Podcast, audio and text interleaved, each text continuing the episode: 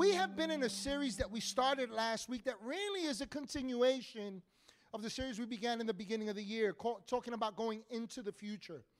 And we started this series last week called Bold. Somebody say bold.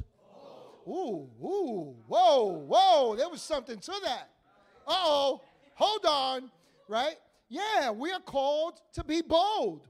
We've been delving into this topic because it's really at the core of our DNA. Now, here where I'm coming from, I'm not talking about our molecular level, right? I'm talking about the divine nature of the Almighty in you. That DNA says that you are called to be bold. Proverbs 28, verse 1 says that the righteous are as bold as a lion. See, within you there is greater strength than you know. Within you there is greater capacity to do more in the kingdom of God. Within you there is a lion heart that's crying out to roar, to do greater things, to step out in faith with God and see the miraculous happen in every moment of your life. Come on and give God some praise if you believe that. So we're talking about being bolder bolder followers of Jesus, bolder in our faith, but most importantly and specifically in the midst of this, uh, of this particular um, series, we're talking about being a bolder church. So today I want to speak to you from the heart of God. I want to encourage you, if you have the app, use it. Our notes are there. My notes are there. You'll see some fill ins. I don't want you to just take my word at what you're hearing today. Because honestly, what I have to say, what we have to say, really doesn't matter much. What's most important is what does God say to us through the scriptures? And for that, we need to reflect. And so if you've got your your, your, your device, you, have got the app, maybe you, you're a note taker like me, maybe you've got your journal with you, whatever you got to do, you want to write these things down because you want to go back to it. You don't want to take Pastor Jose at his word. You want to look to the Holy Scriptures and see what Jesus is speaking to you personally. Amen. And so today I want to speak to you from the topic that I feel, from a topic that I feel comes directly from the heart of God. It taps into our DNA as righteous people who are called to be bold. I want to talk to you today on the topic of bold commitment. Say that with me bold commitment. Oh, okay. This, this really, this is real. Did we spike the coffee, guys? Oh, I know what it was. Pastor Ané empezó a hablar en español y ustedes se pusieron todos excitados. Y'all didn't know I could speak in tongues, right? I do speak Spanish too. You know my problem is? I read it, I write it, I speak it, but I think in English. So I'm constantly translating. You have no idea what the process was in my brain right now just to do that. We'll get there. We'll get there. You know, commitment means something to everyone. Let's be honest. Commitment means something to all of us. Everyone is committed to something at some level, in varying levels. For some of us, commitment is verbal. It's verbal. We commit to things, we say things, but maybe we don't follow through with action, right? If the shoe fits, please don't wear it anymore. It's time to change it, right? So we talk about it, but we lack action. For some of us, Commitment is conditional, it's based on convenience. I'll commit to something as long as it fits my lifestyle, my agenda, my plans, my desires, my wants, right? Got quiet all of a sudden. Y'all still bold in here? Okay, all right. We still got some bold people in here. For some of us, commitment is a task to be fulfilled. I might as well just get this done, right? For some of us, commitment is a responsibility to be upheld. We take it seriously. Now, everyone has a definition and a level of commitment, but let me ask you a question. Here's a question that we have to wrestle with What does commitment look like to God? That's the most important question. Not necessarily how we view commitment. Now, we, we have to be aware of where we are in our commitment level, but we have to consider what does commitment look like for us as followers of Christ? What should commitment look like for us as his church? What should commitment look like for us as a community of people invested in this community, in this region? What should that look like? Now, I know your, your, your mind is racing right now. You're excited. That's great. Because I'm amongst lions right now who understand that they're called to be bold. But we got to dig into this a little bit more. So, just before we get to uh, uh, Luke chapter 9, I want to give you some context of what's going on here. Jesus, in previous chapters, in, in a previous portion of, uh, of time in Scripture, it's recorded that Jesus had come to Samaria as a result of his encounter with a woman. And it says that, the, that they, they asked him to stay, and Jesus stood there and he taught them and he ministered to them. Now, that was a big no no to begin with because he was Jewish. So that time had come and gone, and later on, towards the end of his ministry, Jesus is urgently pressing to get to Jerusalem. He's on his way to Jerusalem where he's going to be betrayed and crucified. And everybody thinks, you know, no, nobody understands what he's doing, but he understands that this has to happen in order for there to be salvation, forgiveness, a new life for you and me, for the whole world. Amen? And so Jesus is pressing, he's urgent in his approach towards Jerusalem. And while he's on the way there, people from Samaria get wind that Jesus is not too far from them. And they say, Hey, Jesus, would you come over here to Samaria and spend some time with us again? And Jesus says, No. And they get offended. They get offended. They get upset. Now, a few people who are in this vicinity get wind of the fact that Jesus is coming through and they declare their willingness to follow him. They declare they're going to follow him. But what we're going to see is that they weren't, in fact, intent on following him at all. And so let's turn in our scripture, in the scriptures, turning your Bibles with me to Luke chapter 9, starting at verse 57.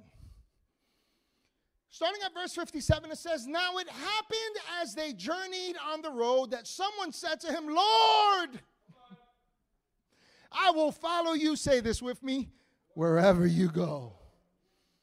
I will follow you wherever you go. Wherever you're going, I'm going there.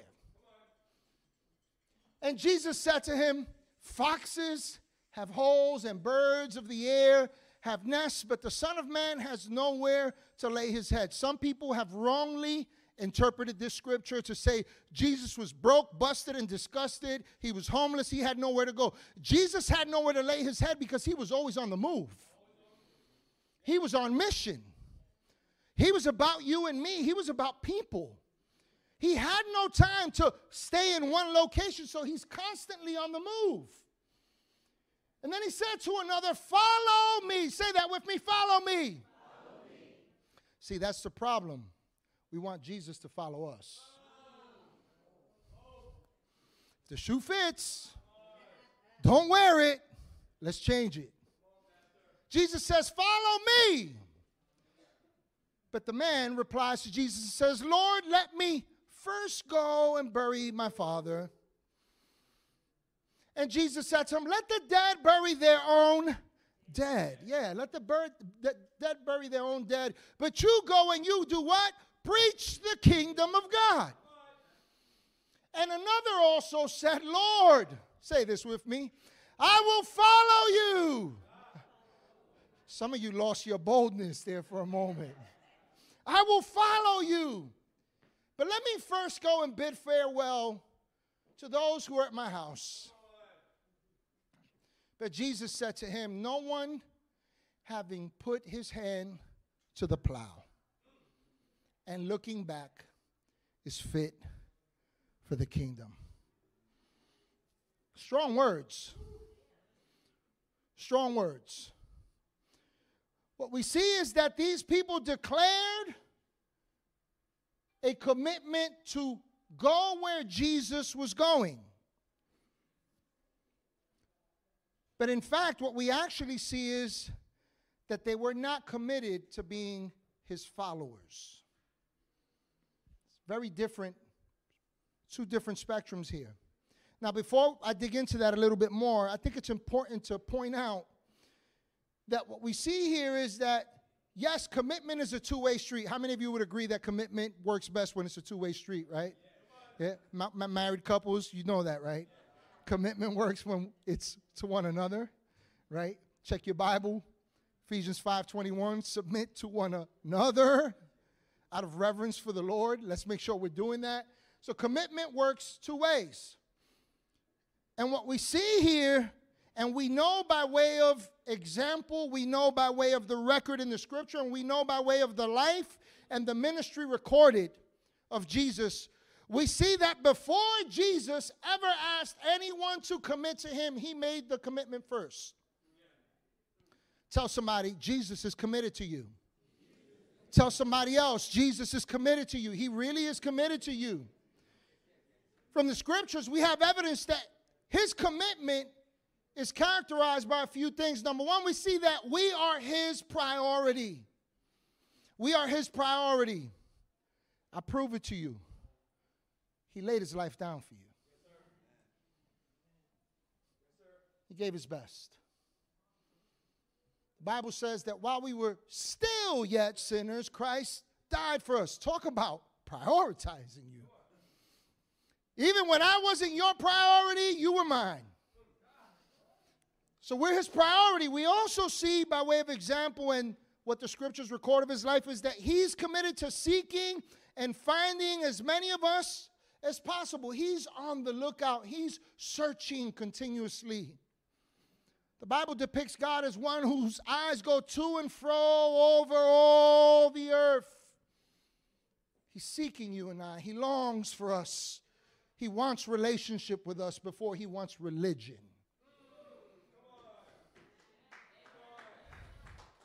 Religion stinks. Relationship is real. We see that he is committed to doing the hard work that is necessary for our lives. Listen to what Jesus uses to depict how the kingdom works a plow. A plow was a tool that was used to push to break ground. We're going to dig into this in a few different ways in a couple of minutes, but I want you to consider that he's equating the kingdom of God to pushing a plow. And before he ever asked you to push, he faithfully pushed for us. So he's committed. He's all in.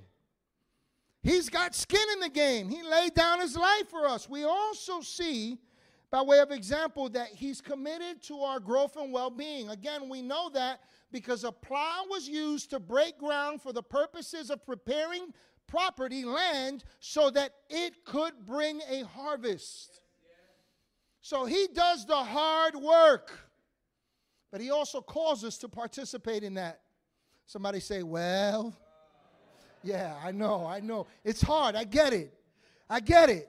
Commitment, it doesn't quite roll off the tongue when we start thinking about it from God's perspective. It's all right. We're going to get free today. So Jesus is focused on us like a farmer who is focused on breaking ground for the purposes of a harvest. Now, with this level of commitment, we have to ponder why these people wouldn't commit to following Jesus. I mean, think about it on a very practical level. Let's, let's process this for a moment. Let's bring it to home base. Let's just think in our own lives. Would you commit to being in relationship with someone who demonstrates that level of commitment to you. I mean, would you would you want to be in a committed relationship to someone that lays their life down for you? Is willing to do the hard stuff, sticks it out, faithfully sees the best in you on your worst day. I mean, I don't know about you, but I, I, I, that's the kind of commitment I want, right? We all want that. And so what we see is that essentially, friends and family, we all understand commitment. We value commitment, but the question is do we live with that type of commitment towards Christ?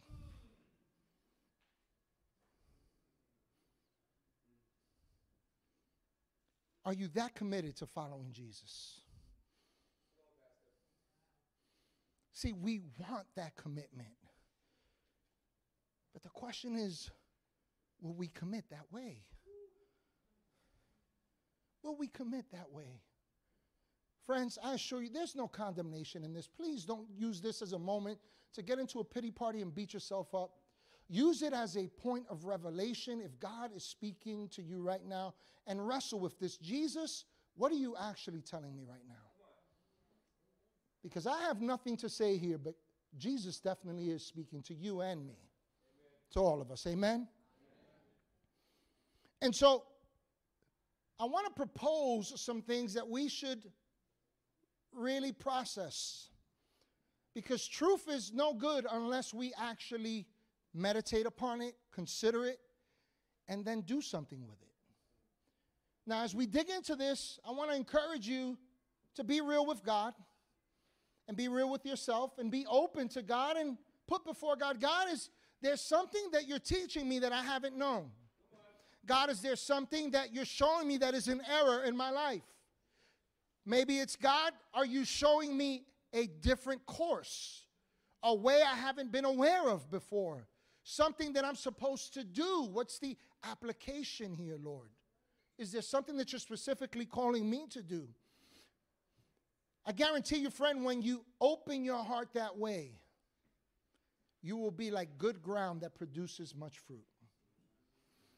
The first point I want to encourage us all, myself included, to, to wrestle with is that commitment to tasks without commitment to Christ is no commitment at all. Let me say that again.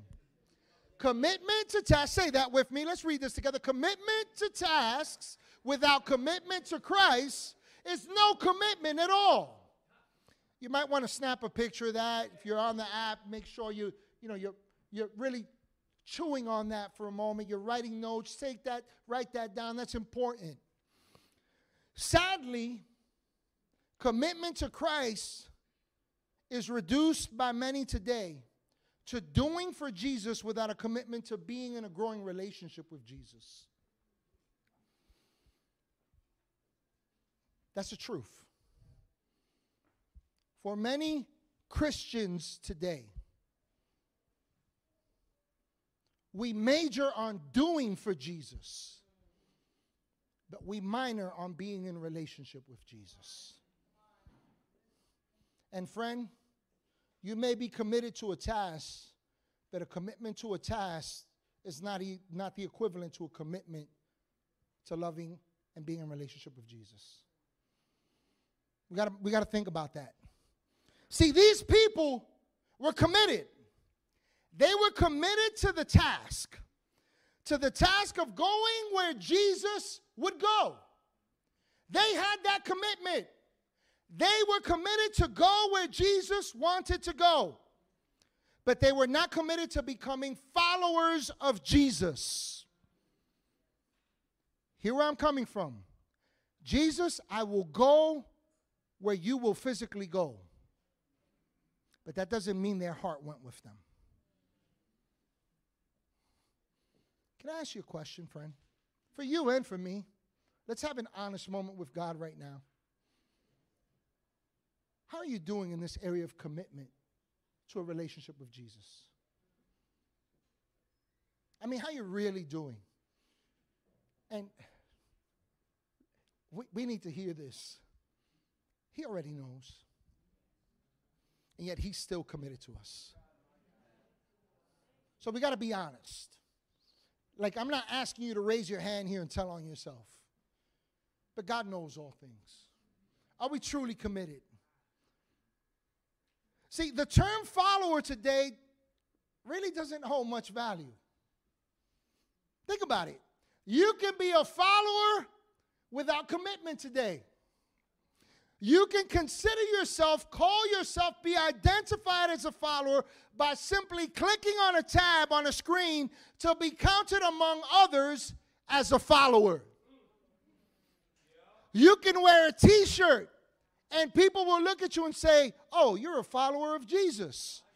You can go to a building and be identified as a follower of Jesus, but the proof is a different story.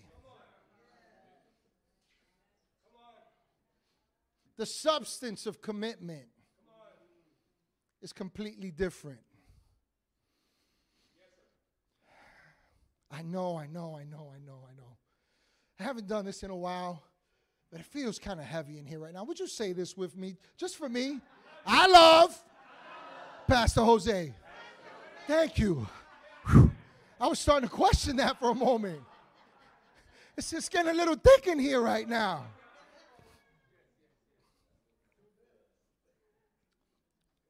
In the same way, friends, some of us may very likely call ourselves followers of Christ because we check our attendance box, because we check our belief box, because we check our good deed of the day box, because we tune in online,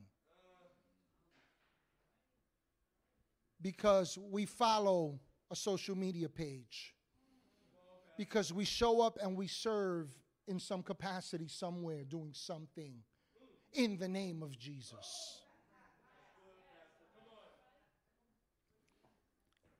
But in Jesus' estimation, following him involved a commitment to be involved in the work it takes, listen closely, to be in relationship with him.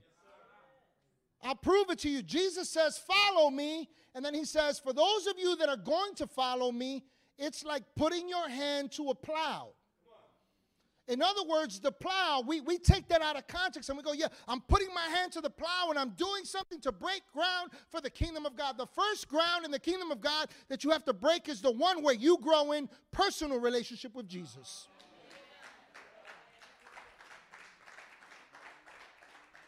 It's the first one. And so, what we see by way of example through what Jesus is inferring here is that to put your hand to the plow is the equivalent to committing to the hard work ahead in relationship with Him so that you can grow a harvest. And, friends, I got good news for you. If you're going to push a plow, you're going to tear some skin, you're going to break a sweat. It's not going to always be easy. I get it. For some of us, we think Christianity means comfort. This isn't my pillow. We are called to take bold steps. Anything that good, anything that's good in life will come with challenges. Yeah. You better believe that. But we have to understand that the plow is an indication of breaking ground for the purposes of truly following Jesus by being in relationship with Him. And sometimes we flip the script.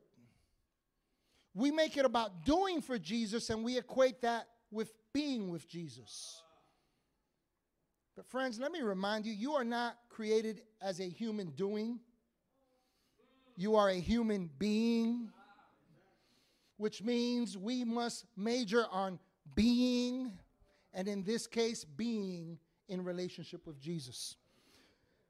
There's a time in the book of Luke, chapter 10, we're going to turn there in a second, where Jesus is walking in this particular area with his disciples, and these two sisters come up with this bright idea hey, let's invite Jesus to our house.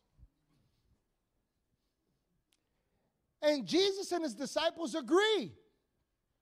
And so they arrive in the home, and these two sisters could easily, to the natural eye, be identified as followers of Jesus. Martha immediately goes to the back, wherever the back was, and we don't know exactly what she was doing, but the scripture tells us that she became occupied with many things, with making preparations, is what the scripture says. So she's probably preparing some arroz con gandules. She's probably making some tacos, right? Some tamales, right? Some habichuelas, right? Some pollo frito, right? Some tostones, some pernil, some curry goat. Yeah, man, you not know me, a yard man, true and true. Me love me some curry goat. She's making all these preparations, and as she's preparing this, she's growing anxious. We know that because the scripture records that she comes out and she says to Jesus, not to Mary, Because Mary was at the feet of Jesus and she was intent upon listening to what he was teaching. And so she comes out, and we know that she's frustrated, she's overwhelmed, she's burdened, and she says, Jesus, not Mary, Jesus, tell my sister to come to the back and help me make these beans.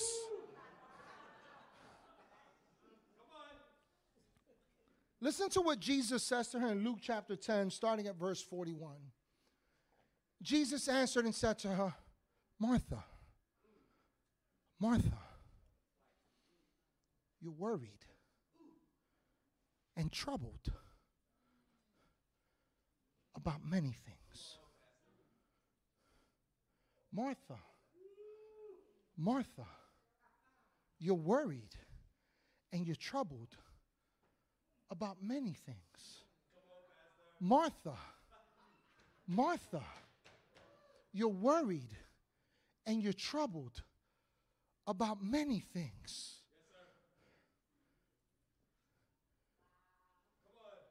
You're worried and you're troubled about many things. But one thing is needed. One thing. And Mary has chosen that good part. Now, you can't miss this point.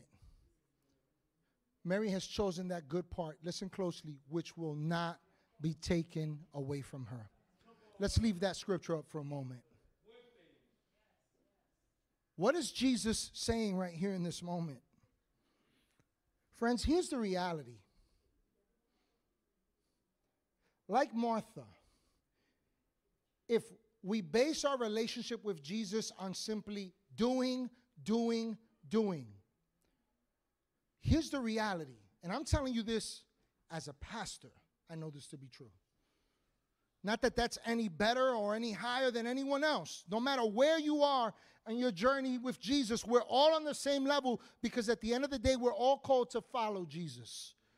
Don't let the title fool you. I'm a man, I'm a person just like you. I face struggles just like you. I get overwhelmed just like you. We all do. Life gets heavy. And here's what I can tell you from my own personal experience and I know that it relates to your life as well as to mine and many others.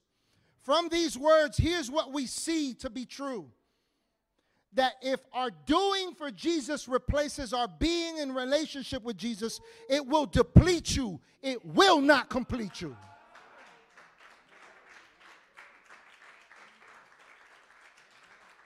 I am telling you right now by telling on myself I do, do, do, do, do a lot for Jesus.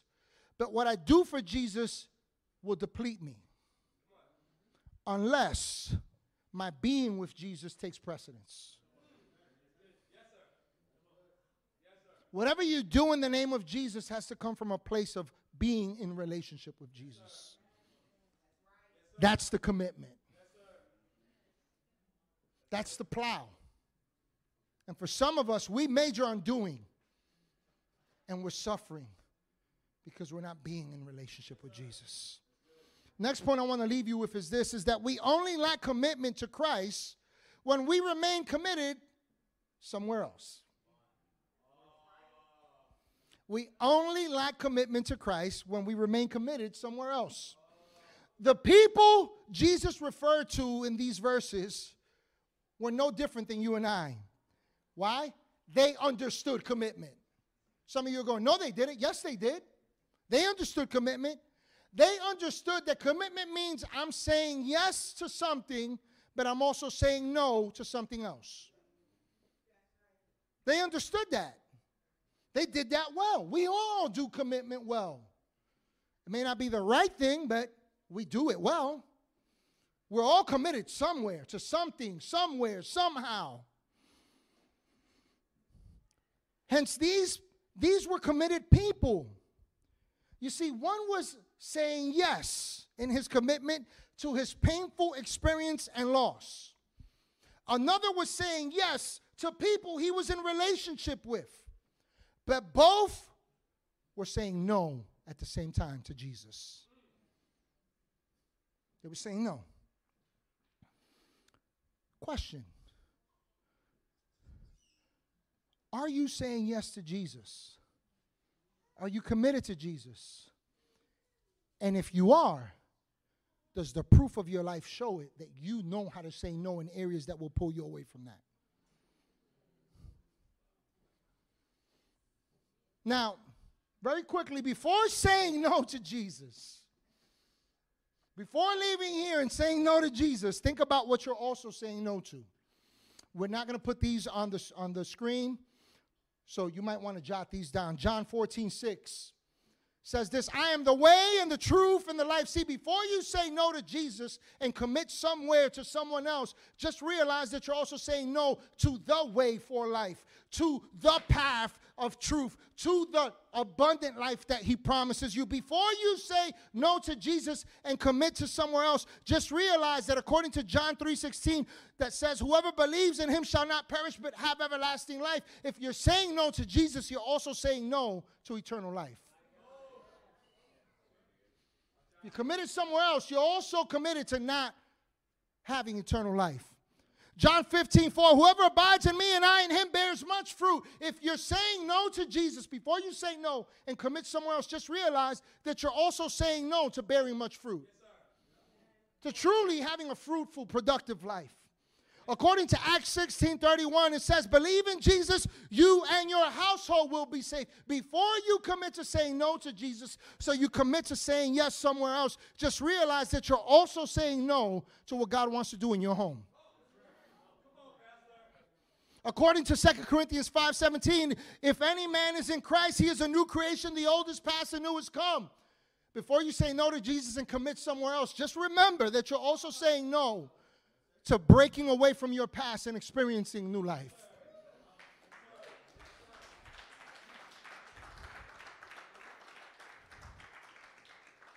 Isaiah 53 5 says, He was wounded for our transgressions, He was crushed for our iniquity. The punishment for us to have peace was upon Him, and by His stripes we are healed. Before you commit to say no to Jesus and commit to say yes somewhere else, just realize that you're also saying no to forgiveness, to peace, to healing. May I ask you a question?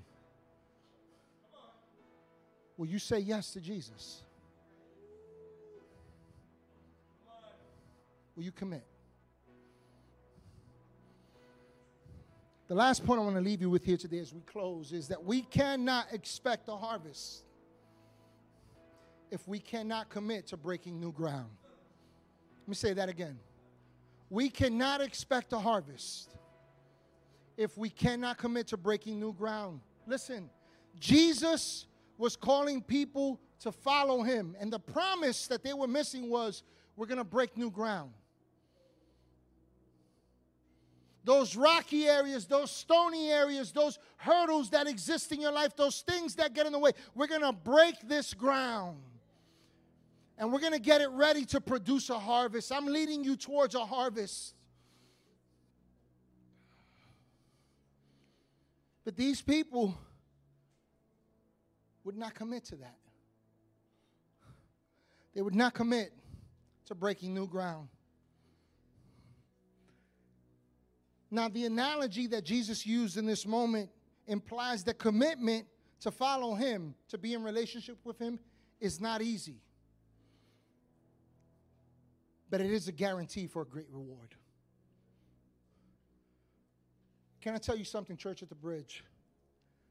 Let me bring this a little bit closer to home.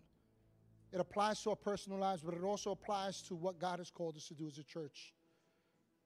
To take bolder, to make a bolder commitment, to take bolder steps. We've broken much ground, but we have to break new ground. We can't settle for yesterday's harvest. Listen, those crops eventually will rot. Therefore, we have to do what is necessary both personally and as His church, as the church of Newburgh and beyond. I don't say that with pride. The Bible says that we are a city on a hill, that we are the light of the world, It's time that Christians and God's church begins to believe that and stand up to that and declare that wherever they go. Come on and give God some praise. We're talking about bold commitment.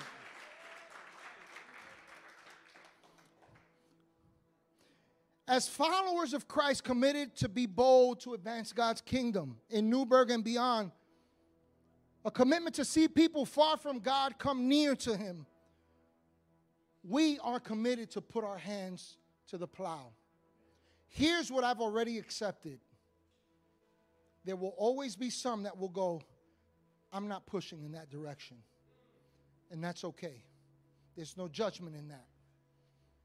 But I am telling you that if we are committed in relationship to Jesus, then we have to be committed to the hard work of breaking new ground. We got to be all in. Today, before you leave, I want to encourage you to do something. Don't worry, we're not taking another offering today. But I do want to talk to you about sacrifice. Over the last 10 years, we have faithfully done the work of breaking ground. And we're seeing much fruit. Would you agree? Yeah, absolutely. Amen. Come on, we can clap for that. Yes, absolutely. Most recently, we purchased this building as a beginning because here's what we understand this is just our starting point.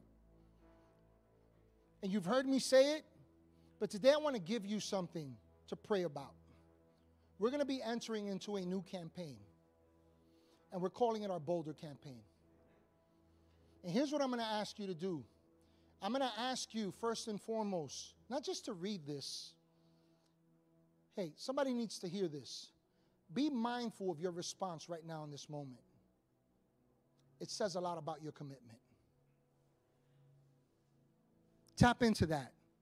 Be aware of that. Don't let the enemy rob you. Don't go in a separate direction from Jesus. We're coming to the plow. In this brochure, what you're going to have is a couple of things. You're going to have a breakdown of what we, what the Lord is leading us to do, and you're also going to have a commitment card. We're not taking any offerings today. I'm not asking you to do this right now. I'm not even telling you that you have to. But what I am asking you to do is for the next couple of weeks until March 10th to pray over this daily, to meditate upon it daily, and see where the Lord would lead you. What we're going to be doing is we purchased this building for half of what it's valued at. God favored us. We didn't even have to go through a bank. We got at a percentage rate that is half of what the percentage rates are out there for commercial buildings. The owner underwrote it for us. Come on, come on and give God some praise. Yeah, amen. That's that's good stuff. That's the favor of God. Which means whatever we put towards this mortgage pays it down quicker. But here's what we know in three years, this building will be paid off and we're going to do this together.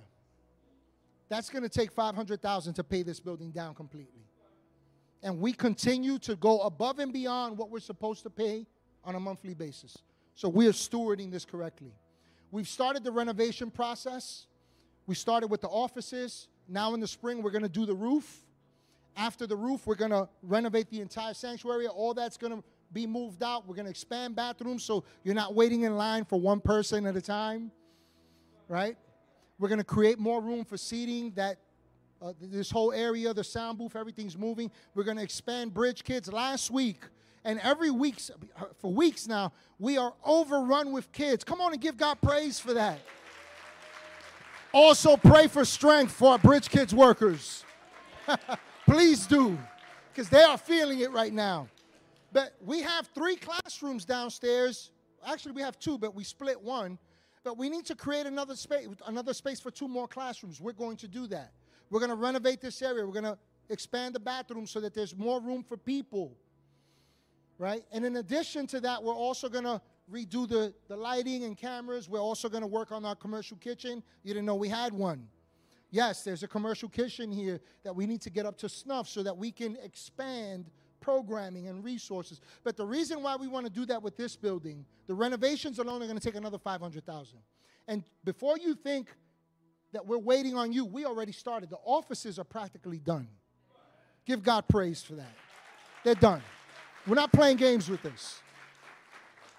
So we're going to devote 500,000 to the complete renovation of the inside and the outside of this building. We're going to renovate the teen, the second floor for teens, and we're going to make it more accessible and workable for them.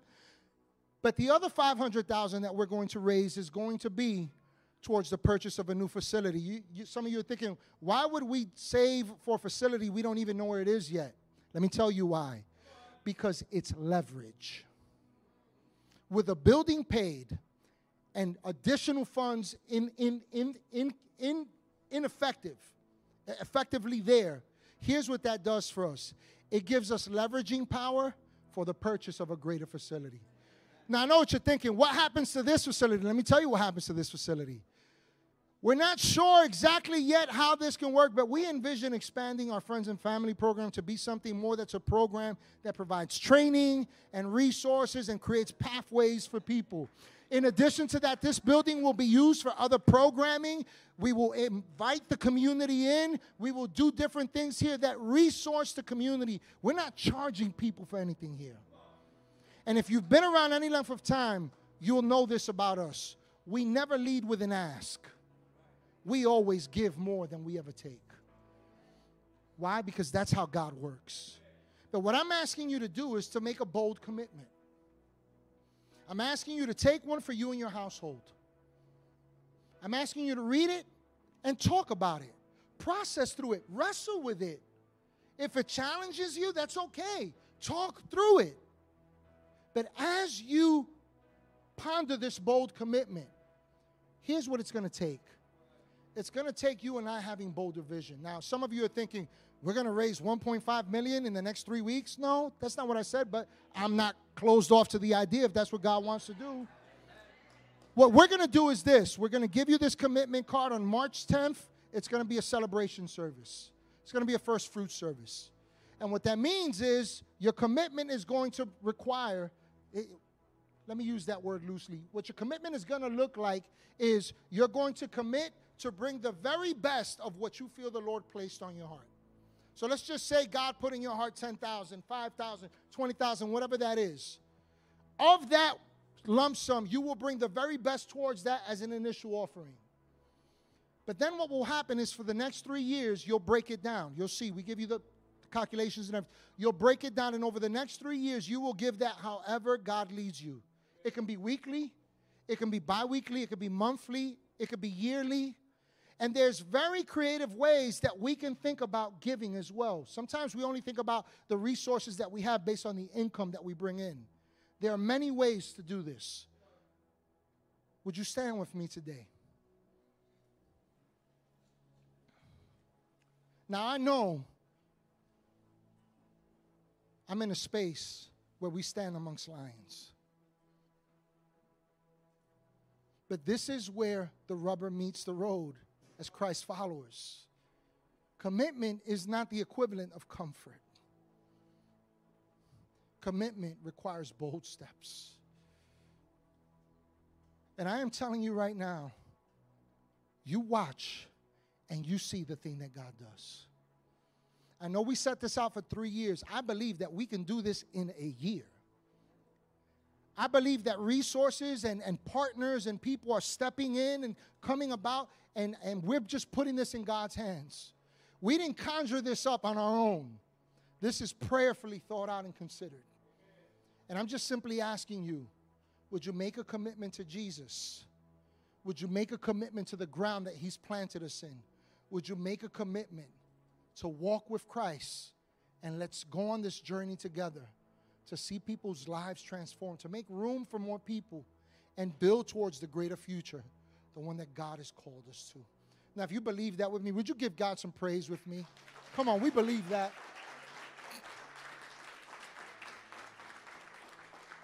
As we close today, I want to close with a scripture that I'm reminded of. It's one of my favorites, it's a life scripture for me. Psalm 37 says, Commit your way to the Lord Trust in him also. Listen, and he will establish the path ahead of you. See, the path is already established. The commitment is the key that unlocks it. So today, as we close, I want to take a moment to commit. To get before God, and first and foremost, to commit to relationship with Him. To commit to being and not just simply doing anymore.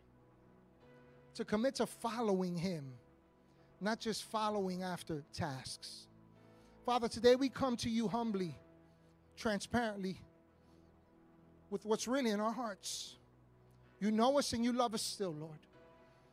And Father, today we come to you in your name, knowing that we are your children, loved by you, chosen by you, accepted by you, paid for by you. And today, Lord, we are honest with you. You know our hearts. For those of us that have struggled with commitment, Lord, today is the day where we acknowledge it, we see it. And we, be, we begin to make a change. We begin to turn towards the plow. We commit to you, Lord. For some of us, we're committed, but man, it's uncomfortable. And sometimes doing the hard stuff to be in relationship with you gets wearisome. Thank you, Father, that your word promises that we should not grow weary because in our well doing, because in due season we will reap a reward. Doing good will produce weariness at times, but Father, thank you that the reward is a coming. It's before us. Father, today, above all, we declare that we love you, that we're committed to you, that we prioritize you above all, because, Lord, we love you. And Father, I thank you that as we ponder this next step that we're taking at Church at the Bridge and what we're going to be doing in the community and beyond, Lord, I thank you that you are the one that leads us into all truth. You are the one that opens our understanding and shows us things to come. You are the one that leads us and guides us, provides for us, and empowers us. And so, Lord, we commit this to your hands. And we thank you, Lord, that in your hands it is blessed and it prospers. Hey, everybody, thank you so much for joining us here at Church at the Bridge today. I pray that you had a personal encounter with God, that He spoke to you powerfully, and that He met you at your place of need with this message. I also want to encourage you to go ahead and subscribe to our YouTube page. By doing so, you'll be able to check out past messages, uh, past events that we've done. You'll also be able to see what's happening now and those things that are to come. And lastly, I'd like to invite you to join with us in all that God is doing with your giving feel free to do so on our website. Again, thank you again for joining us, and I can't wait to connect with you.